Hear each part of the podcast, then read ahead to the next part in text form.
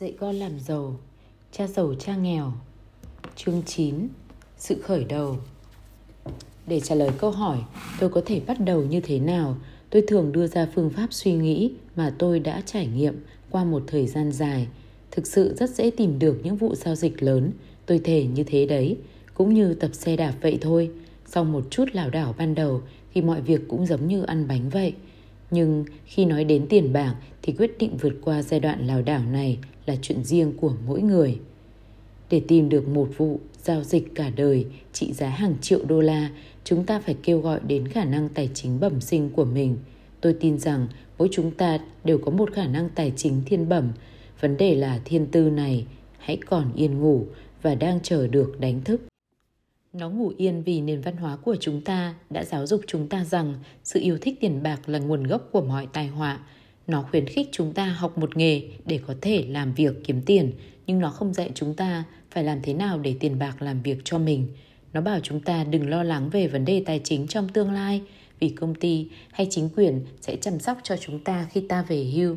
Tuy nhiên, cuối cùng thì chính con cái của chúng ta cũng được giáo dục trong hệ thống trường học y như vậy – sẽ phải trải qua những điều đó, những gì được truyền lại là hãy làm việc tích cực, kiếm tiền và dùng tiền, khi nào túng bấn thì luôn có thể đi mượn. Không may là đa số người ta tin vào những điều trên, đơn giản vì tìm việc và kiếm tiền luôn dễ dàng hơn nhiều. Nếu bạn không nằm trong số đông này, tôi xin đưa ra 10 bước để đánh thức khả năng tài chính thiên bẩm của bạn. Đây là 10 bước mà cá nhân tôi đã thực hiện và thấy rất hữu hiệu. Nếu bạn muốn làm theo một vài điều trong số này thì rất tốt. Nếu không thì hãy dựa vào khả năng tài chính thiên bẩm của mình để phát triển một danh sách riêng của bạn. Khi ở Peru với một người đã làm công việc đào vàng suốt 45 năm, tôi hỏi ông ấy vì sao lại quá tự tin trong việc tìm vàng như vậy. Ông trả lời, vàng ở mọi nơi nhưng hầu hết mọi người đều không được huấn luyện để nhìn thấy nó. Và đó quả là sự thật. Đối với bất động sản, Tôi có thể đi ra ngoài và trở về với 4 hay 5 vụ giao dịch lớn trong một ngày, nhưng khi một người bình thường sẽ đi và sẽ không tìm thấy gì cả, cho dù cả hai cùng đến một vùng như nhau. Nguyên nhân là vì họ đã không dành thời gian để phát triển khả năng tài chính thiên bẩm của mình. 10 bước để phát triển khả năng tài chính thiên bẩm của bạn. Đây là quá trình phát triển một tài năng mà Chúa đã ban cho bạn và nó có lẽ thực sự là một quyền năng chỉ khi nào bạn có thể điều khiển được nó. Một, tôi cần lý do hơn là một thực tế. Sức mạnh của tinh thần. Nếu bạn hỏi mọi người xem họ có thích được giàu và có tự do tài chính không, họ sẽ trả lời là có. Nhưng con đường này có vẻ quá dài và phải leo quá nhiều đồi núi, trong khi chỉ cần làm việc kiếm tiền và trao số tiền còn dư cho người môi giới sẽ dễ dàng hơn rất nhiều. Có lần tôi gặp một cô gái trẻ ôm mộng có mặt trong đội bơi thi Olympic của Mỹ. Trong thực tế, cô gái phải thức dậy lúc 4 giờ sáng mỗi ngày để tập bơi trong vòng 3 giờ trước khi đến trường. Cô không có đủ thời gian tham gia tiệc tùng với bạn bè vào những tối thứ bảy, nhưng cô vẫn phải học và cố đạt điểm cao như mọi người khác. Khi tôi hỏi điều gì đã thúc đẩy cô đến mức có sự hy sinh siêu phàm như vậy, cô nói một cách đơn giản, tôi làm điều đó cho bản thân mình và cho những người mà tôi yêu mến. Chính tình yêu đã giúp tôi vượt qua trở ngại và hy sinh. Một lý do hay một mục đích là sự kết hợp giữa cái muốn và cái không muốn. Khi người ta hỏi tôi nguyên nhân của việc muốn trở nên giàu có là gì, tôi thường trả lời đó chính là sự kết hợp giữa những cảm xúc sâu sắc muốn và không muốn. Tôi sẽ liệt kê ra vài ví dụ. Đầu tiên là cái không muốn, vì nó tạo ra cái muốn. Tôi không muốn phải làm việc đầu tắt mặt tối suốt đời. Tôi không thích phải là một nhân viên suốt đời. Tôi không thích cha tôi luôn phải làm việc vất vả suốt đời và bị lấy đi phần lớn những gì ông ấy làm cho đến chết. Người giàu thì không như thế, họ làm việc tích cực và truyền lại mọi thứ cho con cháu mình. Bây giờ là đến cái muốn. Tôi muốn rảnh rỗi đi du lịch vòng quanh thế giới và sống theo ý thích của mình. Tôi muốn có thể làm được như thế khi mình còn trẻ. Đơn giản, tôi muốn được tự do, tôi muốn quản lý thời gian và cuộc sống của mình, tôi muốn tiền bạc phải làm việc cho tôi. Đó là những nguyên nhân sâu kín đã giúp tôi đứng dậy, bước đi tiếp sau những thua cuộc và vấp ngã. Thế còn những ham muốn của bạn là gì? Nếu chúng không đủ mạnh mẽ, thực tế khó khăn của con đường trước mặt có thể sẽ khiến bạn nản lòng đấy. 2. Mỗi ngày tôi đều có những lựa chọn. quyền lực của sự lựa chọn. Đây là lý do chính khiến người ta muốn sống trong một đất nước tự do, chúng ta muốn có quyền lựa chọn. Lúc nhỏ, tôi rất thích chơi cờ tỷ phú và khi đã trưởng thành, tôi đã rất thích chơi trò này. Tôi còn có một người cha giàu, người đã chỉ cho tôi thấy sự khác biệt giữa tài sản và tiêu sản. Ngay từ lúc còn nhỏ, tôi đã quyết định phải trở nên giàu có. Và tôi biết tất cả những gì mình phải làm là học cách kiếm được tài sản, những tài sản thực sự.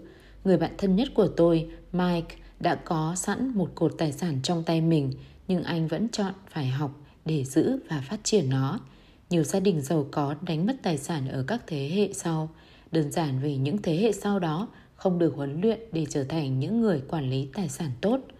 Với 90% dân số, giàu có sẽ đem đến lắm rắc rối, vì vậy mà họ nghĩ ra những câu nói như tôi không quan tâm đến tiền bạc, tôi sẽ không bao giờ làm giàu, tôi không phải lo lắng gì, tôi còn trẻ lắm. Khi nào kiếm ra tiền, lúc đó tôi sẽ nghĩ đến chuyện tương lai, hay chồng, vợ tôi mới là người lo việc tài chính. Vấn đề của những câu nói trên là chúng cướp đi từ những người chọn cách suy nghĩ như vậy hai thứ. Một là thời gian, tài sản quý giá nhất của bạn và thứ hai là sự học hỏi. Bạn không có tiền, đó không phải lý do để bảo chữa cho việc không chịu học. Nhưng đó là cái mà hàng ngày chúng ta lựa chọn và thực hiện với toàn bộ thời gian, tiền bạc và cố nhét chúng vào đầu mình, có là quyền lực của sự lựa chọn. Tất cả chúng ta đều được lựa chọn. Tôi đã chọn được giàu có và mỗi ngày tôi đều lựa chọn như thế. Hãy đầu tư vào việc học trước tiên. Trên thực tế, cột tài sản thực duy nhất chính là trí óc của bạn, công cụ quyền lực mà bạn có khả năng chi phối. Khi tôi nói về quyền lực của sự lựa chọn, mỗi chúng ta đều đang chọn xem mình cần phải nhớ những gì khi đã đủ lớn. Bạn có thể xem MTV suốt ngày, đọc những tạp chí chơi golf, học làm đồ gốm hay đến một lớp học kế hoạch tài chính. Hầu hết mọi người đều chỉ bỏ tiền ra mua sự đầu tư hơn là phải đầu tư vào việc học cách đầu tư trước. Gần đây, một người bạn của tôi, một phụ nữ giàu có mới bị trộm. Tên trộm cũng mất một chiếc TV VCR và không đụng đến một cuốn sách nào. Tương tự như vậy, 90% dân số mua máy truyền hình và chỉ có 10% mua sách dạy kinh doanh hay đầu tư để nghiền ngẫm. Tôi rất thích đến những hội nghị chuyên đề. Năm 1973, tôi xem TV và thấy quảng cáo về một hội nghị chuyên đề kéo dài 3 ngày về việc làm phải làm thế nào để mua bất động sản mà không phải trả tiền mặt. Tôi bỏ ra 385 đô để tham dự và khóa học này đã đem lại cho tôi nhiều triệu đô la. Nhưng quan trọng hơn, nó đã đem sinh khí đến cho tôi. Tôi không phải làm việc gì trong suốt quãng đời còn lại nữa, chỉ nhờ một khóa học này. Mỗi năm tôi tham dự ít nhất là hai khóa như vậy.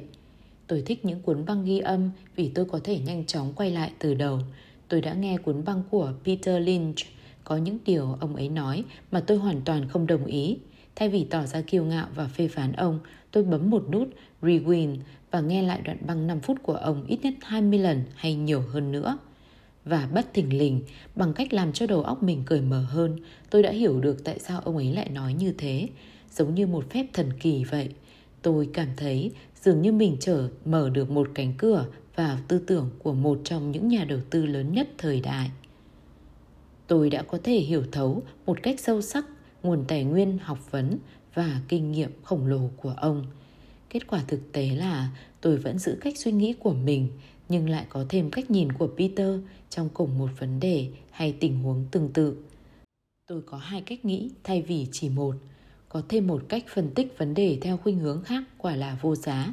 Ngày nay, tôi thường tự hỏi mình, Peter Lynch sẽ làm điều này như thế nào? Ông Donald Trump, Warren Buffett, George Soros, họ sẽ giải quyết thế nào?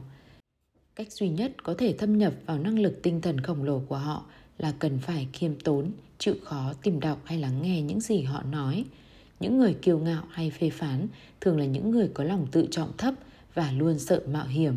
Bạn thấy đó, khi học một điều gì mới, bạn cần phải phạm sai lầm thì mới có thể hiểu thấu được tất cả những gì mình đang học.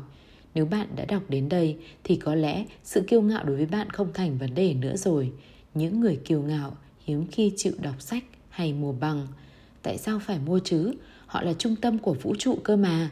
Rất nhiều người thông minh thường tranh cãi hay tỏ ra phòng thủ khi có một ý kiến khác mâu thuẫn với cách nghĩ của họ. Trong trường hợp đó, cái gọi là sự thông minh kết hợp với tính kiêu ngạo sẽ thành ra sự không hiểu biết. Chúng ta đều tin rằng những người có học vấn cao và những người khôn ngoan nhưng bản cân đối thu chi của họ thường lại vẽ nên một bức tranh khác. Một người thực sự thông minh luôn chào đón những ý tưởng mới vì chúng có thể bổ sung vào khối hòa hợp những ý tưởng được tích lũy. Lắng nghe quan trọng hơn nói, nếu đó không phải sự thật thì hẳn Chúa đã không ban cho chúng ta hai tai và chỉ có một miệng. Rất nhiều người nghĩ bằng miệng thay vì lắng nghe để tiếp thu những ý tưởng và triển vọng mới, họ tranh cãi mà không chịu đặt ra một câu hỏi nào. Tôi không có tinh thần làm giàu nhanh như thường thấy ở hầu hết những người chơi sổ số hay các con bạc trong sòng bạc. Có thể tôi có vốn rồi lại hết vốn, nhưng tôi được một sự rèn luyện đáng kể. Nếu bạn muốn lái máy bay, tôi khuyên bạn hãy đi học trước đã. Tôi luôn rất sừng sốt trước những người mua chứng khoán hay bất động sản mà không bao giờ đầu tư vào tài sản lớn nhất, bộ óc của họ. Chỉ mua một ngôi nhà không thể biến bạn thành một chuyên gia bất động sản được đâu. 3. Chọn bạn cho cẩn thận. Sức mạnh của sự giao thiệp. Trên hết, tôi không chọn bạn vì tình hình tài chính của họ. Tôi có những người bạn thực sự trung thành với cái nghèo. Cũng như những người bạn có thể kiếm được hàng triệu đồng mỗi năm. Vấn đề là tôi học hỏi từ tất cả những người bạn của mình và ý thức được rằng mình đang cố gắng học hỏi ở họ. Ở đây có một khác biệt mà tôi muốn làm rõ. Tôi để ý thấy những người có tiền thường thích nói về chủ đề tiền bạc, còn những người bạn mà tôi biết là đang gặp khó khăn về tài chính thì không thích nói chuyện đến tiền bạc, kinh doanh hay đầu tư. Họ nghĩ rằng như thế là khiếm nhã hoặc không trí thức. Tôi học hỏi từ tất cả mọi người và tìm hiểu những gì mình không nên làm. Tôi có vài người bạn có thể phát triển được hơn 1 tỷ đô la chỉ trong một khoảng thời gian ngắn. Ba người trong số họ cùng kể lại một hiện tượng giống nhau. Những người bạn nghèo của họ không bao giờ đến hỏi xem làm thế nào để được như thế, mà họ chỉ đến hỏi xin một trong hai thứ hoặc cả hai. Một, một số tiền nợ hoặc hai, một công việc. Cảnh báo, đừng nên nghe theo những người hay sợ hãi, họ có thể rất đáng mến, nhưng khi nói đến chuyện tiền bạc, nhất là khi nói đến chuyện đầu tư thì họ giống như những chú gà con cứ luôn miệng la, trời sắp sập. Lúc nào họ cũng có thể cho bạn biết rằng tại sao một cái gì đó sẽ không có kết quả.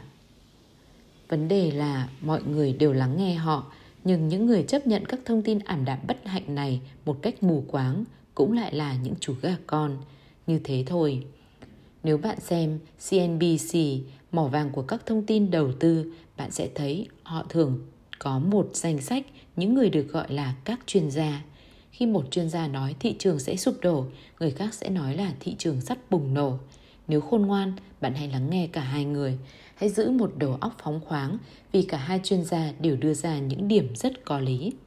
Có những người bạn thân cố khuyên tôi nên tránh khỏi những vụ giao dịch. Vài năm trước, một người bạn nói với tôi rằng anh ta rất hào hứng vì có một tờ giấy chứng nhận gửi tiền với lãi suất 6%. Tôi nói anh ta là tôi kiếm được đến 16% từ chính quyền nhà nước. Ngày hôm sau, anh ta gửi tôi một bài báo nói rằng việc đầu tư là rất nguy hiểm. Bây giờ, hàng năm tôi nhận được 16% tiền lãi, còn anh ta vẫn chỉ có 6%. Có thể nói rằng một trong những điều khó khăn nhất khi xây dựng tài sản là phải chân thực với chính mình và sẵn sàng không đi chung đường với đám đông bởi vì trong thị trường một đám đông thường đến trễ và thường dễ bị làm thịt. Nếu có một vụ làm ăn lớn được đăng ngay ở trang đầu của một tờ báo thì trong hầu hết các trường hợp là bạn sẽ đến trễ. Hãy tìm một vụ giao dịch mới, như những người chơi lướt sóng thường nói, luôn luôn có những cơn sóng khác.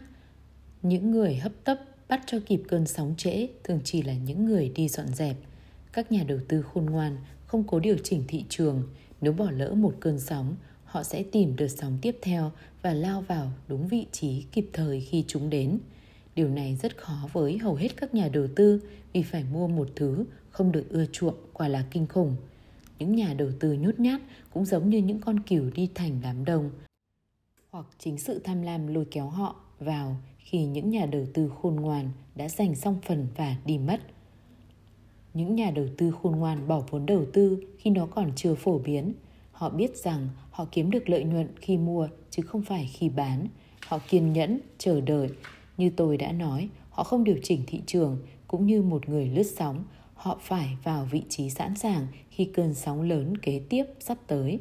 Tất cả những điều này đều là thương mại nội bộ. Có những dạng thương mại nội bộ không hợp pháp và có những dạng thương mại nội bộ hợp pháp. Nhưng dù là dạng nào thì chúng vẫn là thương mại nội bộ. Khác biệt duy nhất là bạn đang ở cách xa nội bộ đến mức nào. Tiền bạc được làm từ thông tin, bạn muốn nghe về một cuộc bùng nổ sắp tới, tham gia vào hay tách ra trước cuộc suy sụp kế tiếp.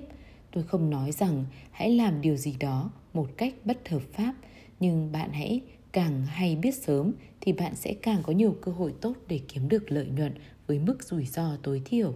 Đó là những điều mà bạn bè có thể giúp bạn và đó chính là trí thông minh tài chính. 4. Nắm vững một công thức rồi hãy học công thức mới.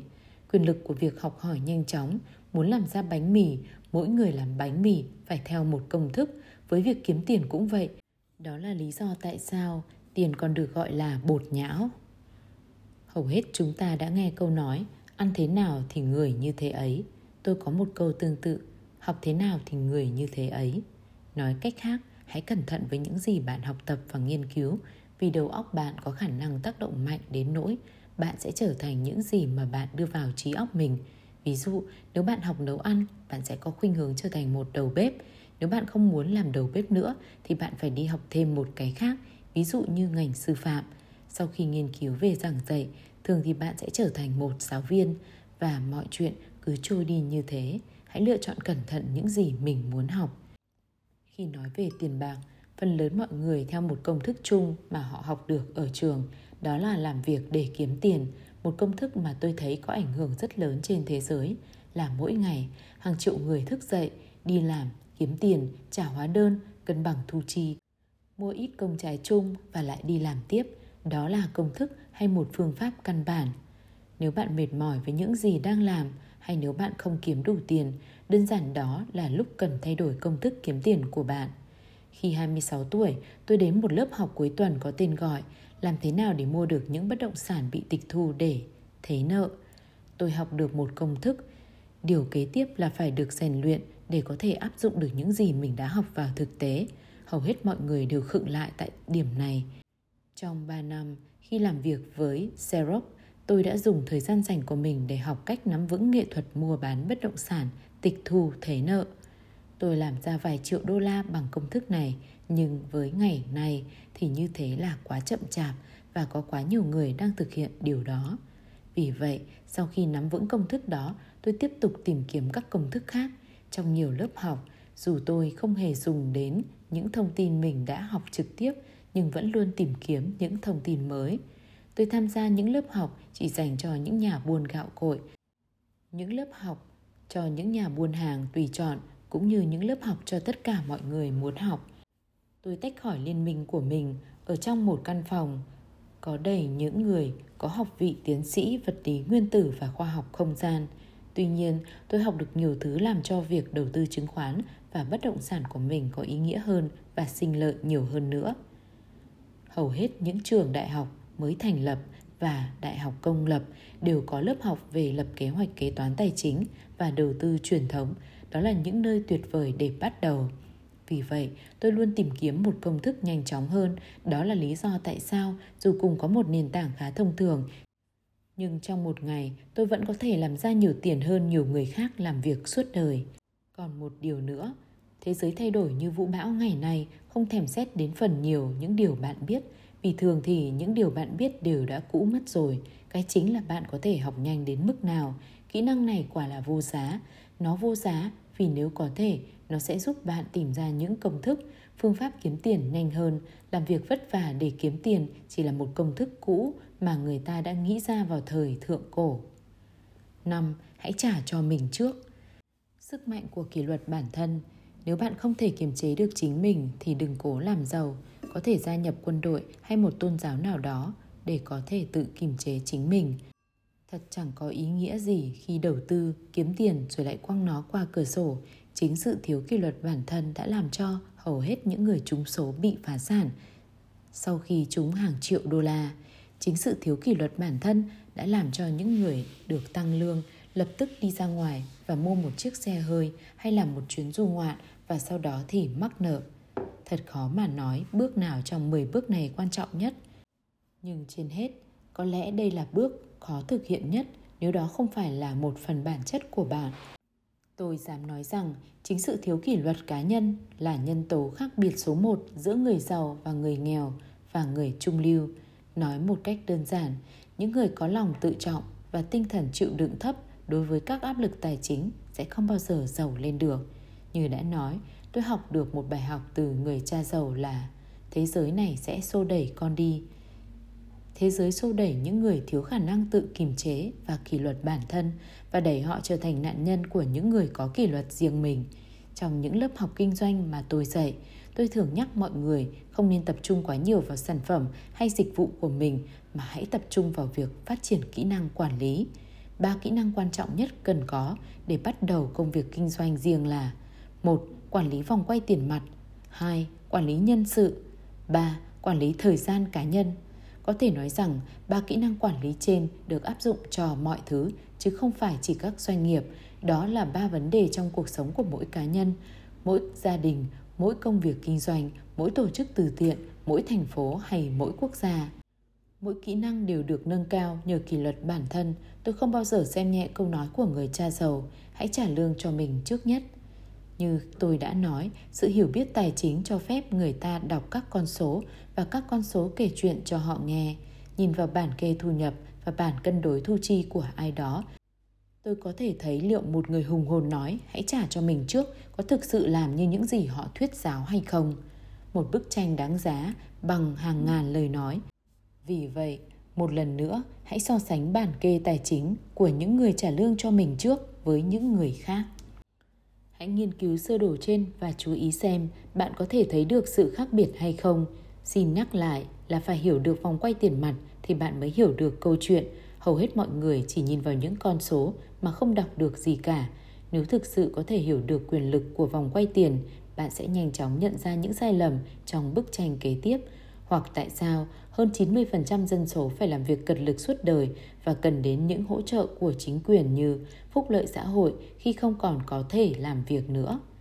Bạn có thấy không, sơ đồ trên phản ánh những hoạt động của một cá nhân chọn trả cho bản thân trước. Mỗi tháng, họ bỏ tiền vào cột tài sản trước khi trả chi phí hàng tháng. Dù có hàng triệu người hiểu được câu nói hãy trả cho mình trước, nhưng trên thực tế họ vẫn luôn trả cho bản thân sau cùng. Giờ thì tôi đã có thể nghe những tiếng là ó từ những người tin tưởng một cách chân thành vào việc cần trả hóa đơn trước nhất và tiếng phản đối của những người có trách nhiệm luôn trả hóa đơn đúng lúc. Tôi không bảo bạn nên tỏ ra vô trách nhiệm và đừng trả hóa đơn. Tôi nói rằng hãy làm theo những gì cuốn sách nói, hãy trả cho mình trước và sơ đồ trên là bức tranh kế toán mô tả chính xác hành động đó chứ không phải như bức tranh sau đây. Có nhiều năm tháng trong đời tôi vì một nguyên nhân nào đó mà vòng quay tiền mặt ít hơn rất nhiều so với các hóa đơn, nhưng tôi vẫn luôn trả cho mình trước. Các nhân viên kế toán của tôi kinh hoàng la lên, cơ quan thuế vụ sẽ tống anh vào tù, anh sẽ không được dùng loại thẻ tín dụng này nữa đấy, người ta sẽ cắt điện mất. Tôi vẫn cứ trả cho mình trước. Vì sao vậy? Vì đó là sức mạnh kỷ luật bản thân và sức mạnh của tinh thần, hay nói một cách bình dân hơn, đó là sự gan góc. Như người cha giàu đã dạy tôi trong tháng đầu tiên làm việc với ông ấy, hầu hết mọi người đều để cho thế giới xô đẩy mình đi. Hãy can đảm đi ngược dòng nước và bạn sẽ giàu lên.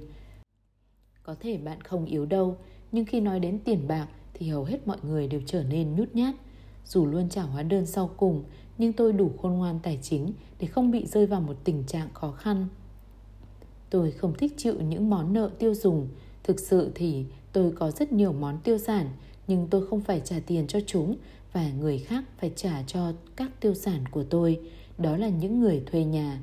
Vì vậy, quy luật đầu tiên khi trả lương cho mình trước là không để bị mắc nợ. Dù trả hóa đơn sau cùng, nhưng tôi phải thu xếp sao cho mình chỉ phải trả hóa đơn nhỏ, không quan trọng mà thôi. Thứ hai, khi thỉnh thoảng bị tống tiền, tôi vẫn trả cho mình trước. Tôi để cho các chủ nợ la làng lên, tôi thích họ tỏ ra kiên quyết với mình. Vì sao vậy? Vì chính những người này đã giúp tôi, họ buộc tôi phải đi ra ngoài và kiếm nhiều tiền hơn. Vì vậy mà tôi luôn trả cho mình trước. Cứ đầu tư tiền bạc và cứ để các chủ nợ là ó. Nói chung thì dù sao, tôi vẫn thường trả cho họ đúng hạn. Vợ chồng tôi có một uy tín tuyệt vời. Chúng tôi không để mình bị áp lực phải sử dụng số tiền tiết kiệm hay thanh toán các cổ phần để trả những món nợ tiêu dùng. Như thế là không thông minh tài chính. Vậy câu trả lời là một Đừng vướng vào những món nợ quá lớn mà bạn phải trả. Hãy chi phí ít thôi. Hãy xây dựng tài sản trước rồi hãy mua một ngôi nhà lớn hay một chiếc xe đẹp. Để bị kẹt vào vòng red race là một điều không thông minh chút nào. 2. Khi bị túng tiền, hãy để các áp lực đè xuống bạn, làm nên chuyện và đừng lún sâu vào việc tiêu xài hay đầu tư quá mức. Hãy dùng áp lực để buộc thiên tư tài chính của bạn phải nghĩ ra những cách kiếm tiền mới và sau đó hãy trả hóa đơn đi đã. Hẳn sau đó bạn có thể tăng khả năng kiếm tiền cũng như trí thông minh tài chính của mình lên. Nhiều lần tôi đã bị kẹt vào tình trạng khó khăn tài chính và phải tìm cách tạo nên nhiều thu nhập hơn, trong khi vẫn trung thành bảo vệ những tài sản trong cột tài sản của mình. Nhân viên kế toán của tôi la làng lên và biến đi tìm cách trang trải, nhưng tôi vẫn như một người lính anh dũng bảo vệ pháo đài tài sản của mình. Người nghèo có những thói quen nghèo, một thói quen xấu phổ biến là tính xài hoang. Người giàu biết rằng chỉ nên tiết kiệm để làm ra nhiều tiền hơn chứ không phải để trả hóa đơn. Tôi biết những câu này nghe có vẻ thô bạo, nhưng tôi đã nói, nếu bạn không cứng rắn với chính mình thì thế giới sẽ xô đẩy bạn đi. Nếu bạn không thích phải chịu áp lực tài chính thì hãy tìm một công thức cho riêng mình. Một công thức tốt là cắt giảm chi phí, cất tiền vào ngân hàng, trả thuế thu nhập, mua công trái, bảo đảm và giữ mức sống trung bình, nhưng điều này lại trái với quy luật trả cho mình trước. Quy luật này không khuyến khích bạn tự hy sinh hay kiêng khem tài chính, sống phải có thụ hưởng. Nếu bạn kêu gọi thiên tư tài chính của mình, bạn có thể tận hưởng những niềm vui trong cuộc sống, giàu có và thanh toán hết hóa đơn mà không phải suy nghĩ cuộc sống tươi đẹp của mình. Và đó chính là trí thông minh tài chính. 6. Hãy trả lương hậu hĩnh cho những người môi giới. Sức mạnh của những lời khuyên tốt, tôi thường thấy người ta treo một tấm bảng trước nhà ghi là nhà bán, hay tôi thấy trên TV ngày nay nhiều người tự nhận là những nhà môi giới hạ giá. Người cha giàu dạy chúng tôi hãy làm theo điều ngược lại. Ông tin vào việc trả công hậu hĩnh cho những nhà chuyên môn và tôi cũng làm theo chính sách đó. Ngày nay, tôi có những luật sư, kế toán, những nhà môi giới bất động sản và những người mua bán cổ phần chứng khoán tuyệt vời. Vì sao vậy? Vì nếu những người này có chuyên môn giỏi thì sự phục vụ của họ sẽ đem tiền đến cho bạn và họ càng làm ra nhiều tiền thì tôi sẽ càng làm được nhiều tiền. Chúng ta đang sống trong thời đại thông tin, thông tin là vô giá. Một người môi giới chứng khoán có thể cung cấp thông tin cho bạn hay dành thời gian để hướng dẫn bạn. Có một số nhà môi giới chứng khoán sẵn sàng làm việc này cho tôi. Một số người đã dạy tôi khi tôi có rất ít hay không có tiền và cho đến ngày nay tôi vẫn còn làm việc với họ. Những gì tôi trả cho một người môi giới chứng khoán là quá bé nhỏ so với số tiền mà tôi kiếm được nhờ những thông tin họ cung cấp. Tôi thích những người môi giới bất động sản hay môi giới chứng khoán của tôi kiếm được nhiều tiền, vì như vậy thường có nghĩa là tôi làm ra rất nhiều tiền. Một người môi giới giỏi sẽ tiết kiệm thời gian kiếm tiền cho tôi. Ví dụ như khi tôi mua một miếng đất trống với giá 9.000 đô và bán đi được với giá 25.000 đô, nhờ đó mà tôi có thể mua được chiếc Porsche nhanh hơn. Một người môi giới là tay mắt thị trường của bạn, họ ở đó mỗi ngày thế cho tôi và thay vì phải đến đó thì tôi có thể ở nhà chơi golf. Cũng vậy, trong suy nghĩ của tôi, những người tự đi bán nhà không xem trọng thời gian của mình. Tại sao tôi phải tiết kiệm vài đồng trong khi tôi có thể dùng thời gian này để kiếm được nhiều tiền hơn hoặc dành thời gian để ở bên những người mình yêu mến?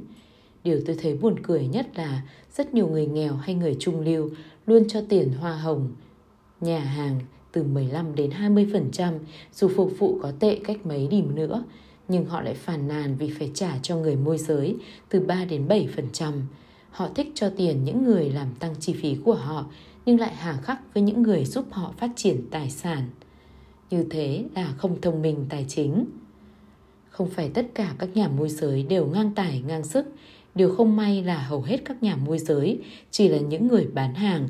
Có thể nói rằng những người buôn bán bất động sản là những người tệ hại nhất. Họ buôn bán nhưng bản thân họ sở hữu rất ít hay không hề có một bất động sản nào cả. Có một khác biệt rất lớn giữa người môi giới nhà cửa và môi giới đầu tư và điều đó là có thật với những người môi giới chứng khoán, ngân quỹ, quỹ công trái và bảo hiểm thường tự gọi mình là nhà thiết kế tài chính. Cũng như trong chuyện cổ tích, bạn phải hôn rất nhiều con ếch thì mới tìm ra được một hoàng tử thực sự. Hãy ghi nhớ câu nói cũ kỹ này. Đừng bao giờ hỏi một người bán sách giáo khoa nếu bạn cần một cuốn sách giáo khoa. Khi phỏng vấn một nhà chuyên môn làm việc lãnh lương, đầu tiên là tôi phải tìm hiểu cho họ xem có bao nhiêu tài sản hay chứng khoán mà họ phải trả thuế, bao nhiêu phần trăm. Tôi áp dụng điều đó cho những luật sư thuế vụ cũng như kế toán viên của mình. Tôi có một kế toán viên có kinh doanh riêng. Cô ấy làm kế toán cho tôi, nhưng cô ấy kinh doanh bất động sản. Tôi cũng từng có một kế toán viên là một nhân viên kế toán kinh doanh nhỏ, nhưng anh ta không có bất động sản nào cả. Tôi đã thay anh ta vì chúng tôi không có cùng ngành kinh doanh yêu thích. Hãy tìm một người môi giới mà bạn thực sự yêu thích. Nhiều người môi giới sẽ dành thời gian để huấn luyện bạn và có thể họ sẽ là tài sản tốt nhất bạn có được. Hãy đối xử tốt với họ và hầu hết họ sẽ đối xử tốt với bạn. Nếu tất cả những gì bạn nghĩ đến là cắt giảm hoa hồng của họ thì tại sao họ phải đến với bạn chứ? Như tôi đã nói trước đây, một trong những kỹ năng quản lý quan trọng là quản lý nhân sự. Nhiều người chỉ quản lý được những người kém thông minh hơn họ và có ít quyền lực hơn họ. Nhiều viên quản lý mãi mãi không được thăng chức vì họ chỉ biết cách làm việc với những người dưới quyền mà không biết cách làm việc với cấp trên. Kỹ năng thực sự là quản lý và trả lương hậu hĩnh cho những người giỏi hơn mình trong một lĩnh vực kỹ thuật nào đó. Đó là lý do tại sao các công ty thường có một bàn giám đốc, bạn cũng nên như thế, đó chính là sự thông minh tài chính. 7 hãy làm một người tặng quà da đỏ. Khi những người da trắng đầu tiên đến định cư ở châu Mỹ, họ rất sừng sốt bởi nhiều nét văn hóa của người da đỏ châu Mỹ. Ví dụ, nếu một người da trắng bị lạnh, người da đỏ sẽ đến đắp mền cho anh ta, cứ tưởng đó là một món quà. Nên khi người da đỏ đòi lại cái mền, anh chàng da trắng thường rất bực mình. Người da đỏ cũng rất bực mình khi nhận ra rằng người da trắng không muốn trả nó lại, vì vậy mà ra đời thuật ngữ người da đỏ tặng quà chỉ đơn giản là một sự hiểu lầm về văn hóa thôi. Trong thế giới của những cột tài sản, là một người da đỏ tặng quà là một điều rất quan trọng đối với tài sản. Câu hỏi đầu tiên của những nhà đầu tư sành điệu là bao lâu thì tôi có thể lấy lại tiền? Họ cũng muốn biết họ có thể lấy không những gì, đó cũng là một phần công việc. Đó là lý do tại sao những khoản ROI hay tiền lời đầu tư Returns on Investment là rất quan trọng. Ví dụ, tôi tìm ra một số lô đất trong vùng đang bị tịch thu để thế nợ. Ngân hàng đòi giá 60.000 đô, tôi đặt giá 50.000 đô và họ chấp thuận. Đơn giản vì trong cuộc đấu thầu, tôi đưa ngay một tờ séc 50.000 đô. Họ biết rằng tôi đang nói chuyện nghiêm chỉnh. Hầu hết các nhà đầu tư sẽ nói, anh là trùng tư bản tiền mặt à? Nhận một giấy báo nợ có phải tốt hơn không? Câu trả lời cho trường hợp này là không công ty đầu tư của tôi cho thuê nhà nghỉ mùa đông với cái giá 2.500 đô la một tháng suốt 4 tháng mùa đông trong năm. Trong mùa vãn khách, ngôi nhà được cho thuê với giá 1.000 đô la một tháng, tôi lấy lại vốn trong khoảng 3 năm. Giờ thì tôi sở hữu tài sản này, nó đổ tiền cho tôi từ tháng này qua tháng khác. Với chứng khoán cũng vậy, thường thì người môi giới của tôi sẽ gọi điện và khuyên tôi nên chuyển nhượng tiền đáng kể vào những cổ phần của một công ty mà anh ta cảm thấy nó sắp sửa đi một nước cờ làm tăng vọt giá trị cổ phần. Ví dụ như tuyên bố một sản phẩm mới chẳng hạn, tôi sẽ chuyển tiền trong thời gian khoảng một tuần đến một tháng, trong khi giá trị cổ phần đang tăng lên.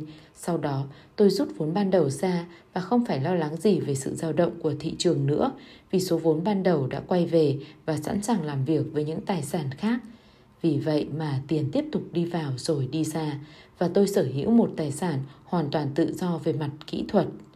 Thực sự là rất nhiều lần tôi bị mất tiền, nhưng tôi chỉ chơi với số tiền mà tôi có thể để mất. Có thể nói rằng trung bình 10 lần đầu tư thì tôi đánh trúng đích 2 hoặc 3 lần, 5 hoặc 6 lần là không được gì cả, còn thì sẽ thua mất 2-3 lần. nhưng tôi giới hạn số thua lỗ của mình chỉ trong số tiền tôi có vào lúc đó. Với những người ghét phải mạo hiểm, họ bỏ tiền vào ngân hàng và nói cho cùng thì tiết kiệm vẫn tốt hơn, không làm gì cả. Nhưng cần phải mất thời gian rất lâu mới có thể lấy lại tiền được và trong hầu hết các trường hợp bạn chẳng được ghi nhận không thứ gì cả. Trong mỗi vụ đầu tư của tôi, tôi luôn phải có một bề nổi, một cái gì đó không mất tiền, một kho dự trữ nhỏ, một mảnh đất trống, một ngôi nhà, một cổ phần chứng khoán, một cao ốc văn phòng. Và đó phải là một ý tưởng ít mạo hiểm hay giới hạn rủi ro. Có những cuốn sách viết riêng về chủ đề này nên tôi không muốn nhắc đến ở đây.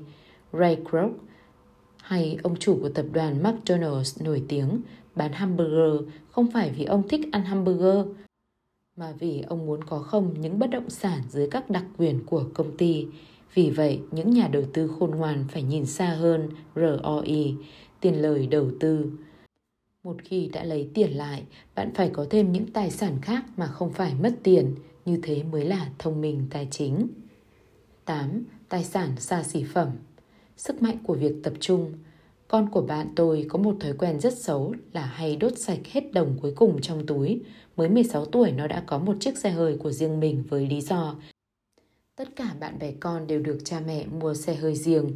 Thằng bé muốn lấy số tiền tiết kiệm của nó và đổi hết thành tiền mặt. Khi đó thì cha nó gọi điện cho tôi.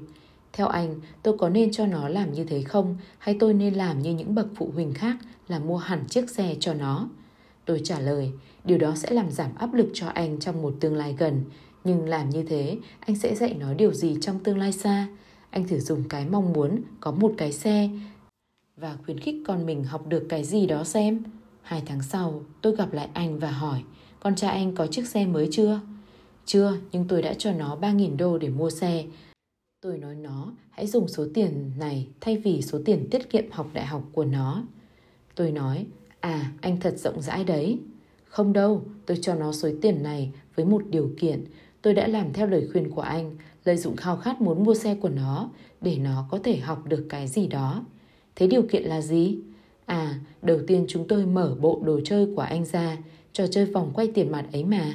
Chúng tôi chơi và thảo luận rất lâu về cách sử dụng tiền bạc sao cho khôn ngoan. Sau đó tôi đặt mua dài hạn tờ báo Wall Street Journal và một số sách về thị trường chứng khoán cho nó. Rồi sao nữa? Tôi bảo 3.000 đô này của nó, nhưng nó không được trực tiếp dùng số tiền này để mua xe, nó phải dùng để mua chứng khoán tìm một người môi giới chứng khoán riêng và khi nó đã làm ra được 6.000 đô từ 3.000 đô này thì nó có thể dùng phần nửa để mua xe và phần nửa để dành khi đến vào đại học. Tôi hỏi, và kết quả thế nào? À, ban đầu nó buôn bán rất may mắn nhưng vài ngày sau thì thua hết số lời. Sau đó nó lại có tiền lãi. Đến hôm nay thì nó chỉ còn khoảng 2.000 đô thôi, nhưng số tiền lãi thì đang tăng lên. Nó đã học được tất cả những cuốn sách tôi mua và nó còn đến thư viện mượn thêm những cuốn khác nữa. Nó đọc ngấu nghiến tờ Wall Street Journal, tìm các hướng dẫn và đã biết xem CNBC thay vì MTV. Sắp tới, chắc nó chỉ còn 1.000 đô thôi, nhưng số lợi tức và những gì nó học được thì rất nhiều. Nó biết là nếu làm mất tiền, nó sẽ phải đi bộ thêm 2 năm nữa. Nhưng dường như nó không quan tâm gì đến chuyện đó cả, thậm chí nó còn tỏ ra không hứng thú với cái xe vì nó đã học được một trò chơi khác vui hơn nhiều. Tôi hỏi, thế nếu nó làm mất hết tiền thì sao?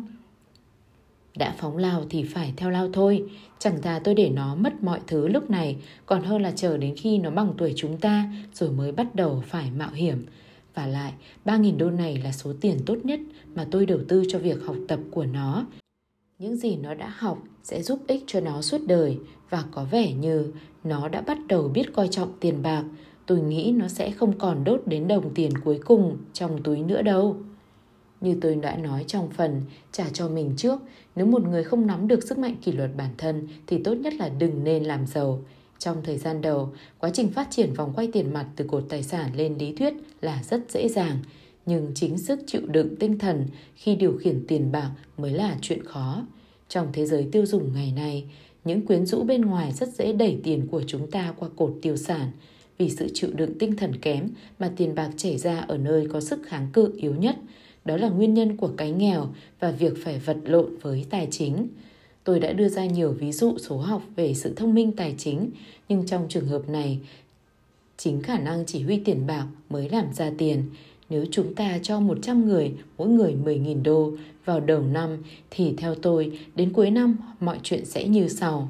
80 người sẽ không còn gì cả. Sự thật thì nhiều người sẽ phải mang những món nợ lớn vì họ phải trả tiền mặt cho những chiếc xe hơi, tủ lạnh, TV, VCR hay một kỳ nghỉ nào đó.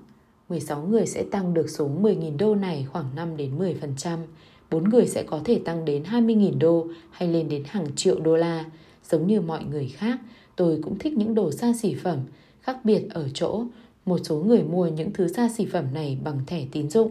Nó là một cái bẫy, đứng núi này trồng núi nọ với rất nhiều người khi muốn mua một chiếc Porsche.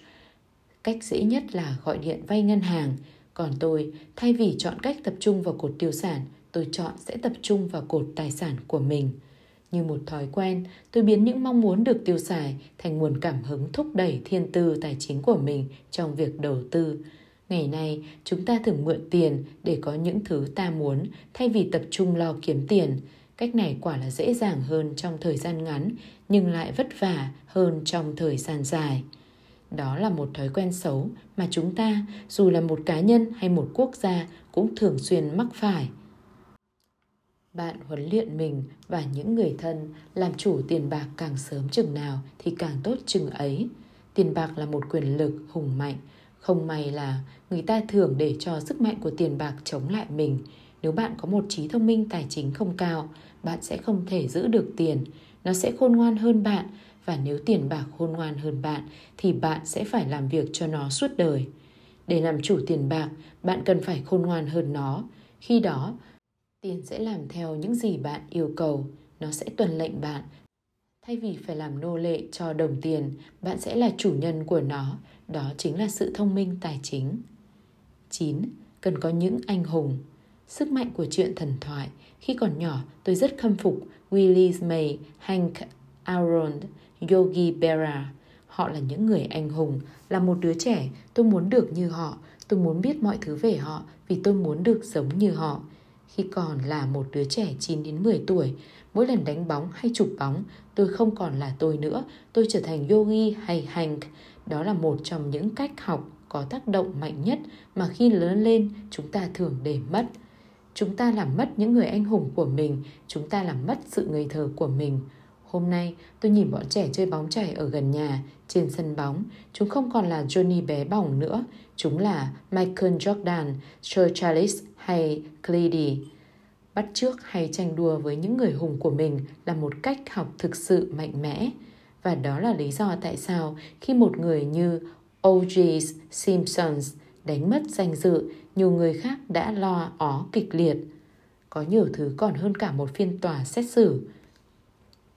Đó là sự mất đi một người anh hùng, nhiều người đã lớn lên với họ, kính trọng họ và muốn được giống như họ. Thế mà bất thình lình, ta phải rũ sạch mình ra khỏi con người ấy. Khi lớn hơn, tôi có thêm những anh hùng khác, tôi có những người hùng chơi golf như Peter Jacobson, Fred Couples và Tiger Woods. Tôi bắt chước những cú đánh của họ và cố sức đọc tất cả những gì về họ. Tôi cũng có những người hùng như Donald Trump, Warren Buffett, Peter Lynch, George Soros và James Rogers. Lớn hơn chút nữa, tôi biết về cuộc sống của họ, cũng như tôi biết về Era và Abby của những người hùng bóng chảy của tôi vậy. Tôi làm theo những gì mà Warren Buffett đầu tư vào và đọc được mọi thứ về quan điểm của ông đối với thị trường. Tôi đọc sách của Peter Lynch để hiểu ông chọn các cổ phần như thế nào và tôi đọc sách về Donald Trump. Cố tìm hiểu xem ông thương lượng và dàn xếp các vụ giao dịch ra sao. Cũng như tôi cảm thấy mình không phải là mình lúc sắp đánh bóng khi đang nghiên cứu thị trường hay đang điều đình một giao dịch – trong tiềm thức, tôi luôn hành động với sự bạo dạn của Trump. Hay khi phân tích một khuynh hướng, tôi nhìn nó như thể Peter Lynch đang nhìn vậy. Khi có những người hùng, chúng ta có thể rút ra được một nguồn lực ghê gớm từ thiên tư của chính mình. Nhưng những người hùng còn làm được nhiều việc hơn chỉ là truyền cảm hứng cho chúng ta. Họ làm cho mọi thứ trở nên dễ dàng. Chính việc làm cho mọi thứ dễ dàng hơn đã thuyết phục chúng ta muốn làm được như họ. nếu người khác làm được thì mình cũng làm được. Khi nói đến chuyện đầu tư, rất nhiều người cảm thấy việc đó quá khó khăn, thay vào đó, hãy đi tìm một người anh hùng có thể làm cho mọi chuyện có vẻ dễ dàng hơn. 10. Hãy dạy và bạn sẽ được học. Sức mạnh của việc cho đi, cả hai người cha của tôi đều là giáo viên, người cha giàu đã dạy tôi một bài học mà tôi đem theo suốt đời. Đó là sự cần thiết của lòng từ thiện hay sự cho đi. Người cha có học thức cao cho tôi rất nhiều thời gian và kiến thức, nhưng gần như không bao giờ cho tiền. Như tôi đã nói, ông bảo rằng ông sẽ cho nếu ông có tiền dư, dĩ nhiên là rất hiếm khi có một số dư nào. Người cha giàu cho cả tiền lẫn sự giáo dục, ông tin tưởng chắc chắn vào việc chịu thuế thu nhập. Ông luôn nói, nếu bạn muốn có cái gì đó, bạn phải cho đi trước đã. Nếu chỉ được ghi lại một ý tưởng cho bạn, tôi sẽ ghi câu chuyện đó. Mỗi khi bạn cảm thấy mình đang nghèo hay đang cần một cái gì đó, trước tiên hãy cho đi cái mình muốn và nó sẽ trở lại gấp nhiều lần. Đó hoàn toàn là sự thật đối với tiền bạc, tình bạn, tình yêu hay chỉ là một nụ cười.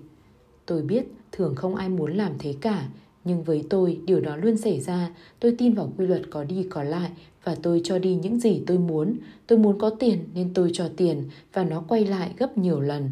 Tôi muốn buôn bán nên tôi giúp người khác buôn bán và tôi có thể bán được hàng tôi muốn có cơ hội gặp gỡ nên tôi giúp người khác giao tiếp và như một phép thần những cơ hội gặp gỡ lại đến với tôi có một câu nói cổ xưa chúa không cần phải nhận nhưng con người lại cần phải cho Người cha giàu thường nói, người nghèo tham lam hơn người giàu. Ông giải thích rằng, một người giàu thường cung cấp cái gì đó mà những người khác cần có. Suốt những năm tháng trong đời, mỗi khi tôi cảm thấy túng quẫn, thiếu tiền hay cần giúp đỡ, tôi chỉ đơn giản đi ra ngoài hay suy nghĩ xem mình muốn gì và quyết định cho nó đi. Và khi tôi cho đi, nó luôn luôn quay lại. Điều này nhắc tôi nhớ lại câu chuyện về một anh chàng ngồi trong đêm lạnh giá với một đống củi trên tay. Anh ta hét lên với cái lò sưởi phệ bụng. Khi nào mày cho tao một ít lửa thì tao mới bỏ củi vào. Và mỗi khi nói đến tiền bạc, tình yêu, hạnh phúc, buôn bán hay giao dịch, mong bạn hãy nhớ rằng đầu tiên phải cho đi cái bạn muốn và rồi nó sẽ quay lại. Thường thì chỉ cần quá trình suy nghĩ xem tôi muốn gì và làm sao để đem cho người khác những gì tôi muốn cũng đủ làm phát sinh một dòng chảy hào phóng. Mỗi khi cảm thấy người ta không cười với mình, tôi mỉm cười với họ và nói xin chào. Và như một phép màu, bỗng có nhiều người mỉm cười với tôi. Quả thực thế giới chỉ là một tấm gương để soi lại chính mình. Vì vậy mà tôi nói, hãy dạy mọi người và bạn sẽ được học. Tôi thấy rằng mình càng nhiệt tình dạy cho những người muốn học thì mình càng học được nhiều hơn. Nếu muốn học về tiền bạc, hãy dạy điều đó cho người khác. Một dòng tư tưởng mới và những điều đặc biệt tốt đẹp hơn sẽ đến với bạn. Cũng có đôi lúc tôi cho đi và không có gì quay lại hay những thứ nhận được lại không phải thứ tôi muốn. Nhưng sau khi xem xét và tự vấn mình kỹ hơn, tôi thấy rằng trong những trường hợp như thế, thực sự tôi đã cho để nhận chứ không phải là cho để mà cho.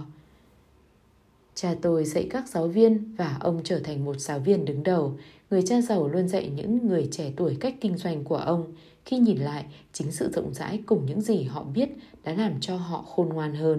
Trong thế giới này, có những quyền lực mạnh mẽ hơn chúng ta rất nhiều. Bạn có thể tự mình đạt được chúng, nhưng với sự giúp đỡ của những quyền lực này thì mọi người sẽ dễ hơn nhiều. Tất cả những gì bạn cần là phải rộng rãi với những gì mình có và các quyền lực sẽ rộng rãi lại với bạn. Hết chương 9